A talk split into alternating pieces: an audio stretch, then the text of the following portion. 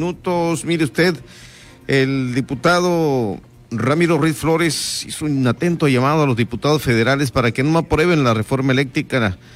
Esto ahí en el Congreso de la Unión. Y bueno, vamos a tener un enlace telefónico con el diputado Ruiz Flores, quien también solicitó a la Superintendencia de la Zona La Paz de la Comisión Federal de Electricidad informe a los usuarios sobre los hechos que presumiblemente se presentaron el pasado domingo en la planta generadora de energía eléctrica de Punta Prieta y está aquí justamente en la línea telefónica. Diputado, ¿cómo le va? Gusto en saludarlo. Pedro, muchas gracias, muy buenas noches, saludos. ¿Qué eh, datos tiene de esto que pasó ahí en la termoeléctrica de Punta Prieta?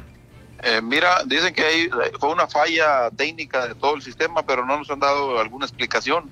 Eh, lo que sí, sí vimos que fue una alta contaminación de lo que se genera permanentemente, ahora fue un, en exceso de la contaminación, una, creo que fue un tema de combustión interna que no, no, pero bien, eso es lo que nos dicen este, extraoficialmente.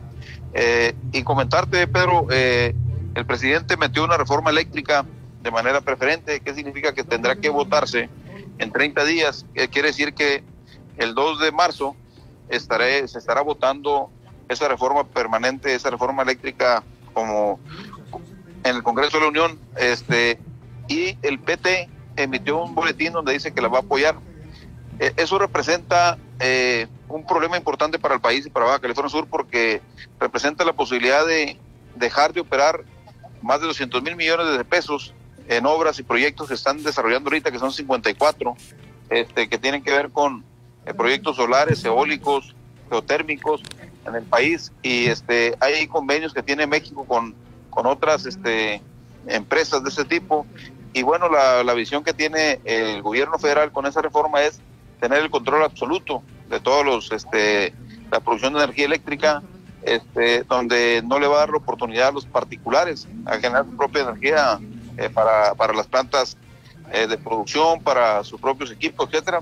Y creo que es un retroceso y es muy, es muy riesgoso para el país generar un sistema eléctrico con mucha deficiencia eh, en ese sentido, le pedimos a los diputados federales que razonen el voto, que le expliquen a la sociedad subcaliforniana las condiciones de esa reforma eléctrica y como no hay tiempo, que voten en contra de esa, iniciativa preferente del Ejecutivo. Estamos conscientes de que no es una buena decisión esta reforma eléctrica y por eso estamos pidiéndole el razonamiento a los diputados de Baja California Sur. Una afectación terrible a la entidad también, diputado Ruiz Flores. Pues mira, se, ya se cancelaron dos obras importantes, se canceló el, cable submarino donde íbamos a conectarnos con el macizo continental a través de, ese cable submarino, a tener energía eléctrica permanente, se cancela. También se canceló una planta de generación de, energía eléctrica a través de, gas que se iba a instalar, también se canceló.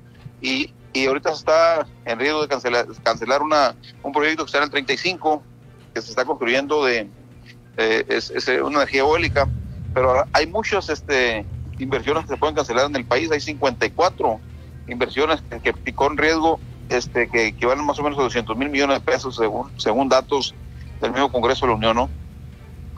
Bueno, ojalá que pues se le haga caso, que se revoque esto, que no se avance, porque como usted bien lo señala, pues ya los mexicanos no merecemos eso y pues menos Baja California Sur.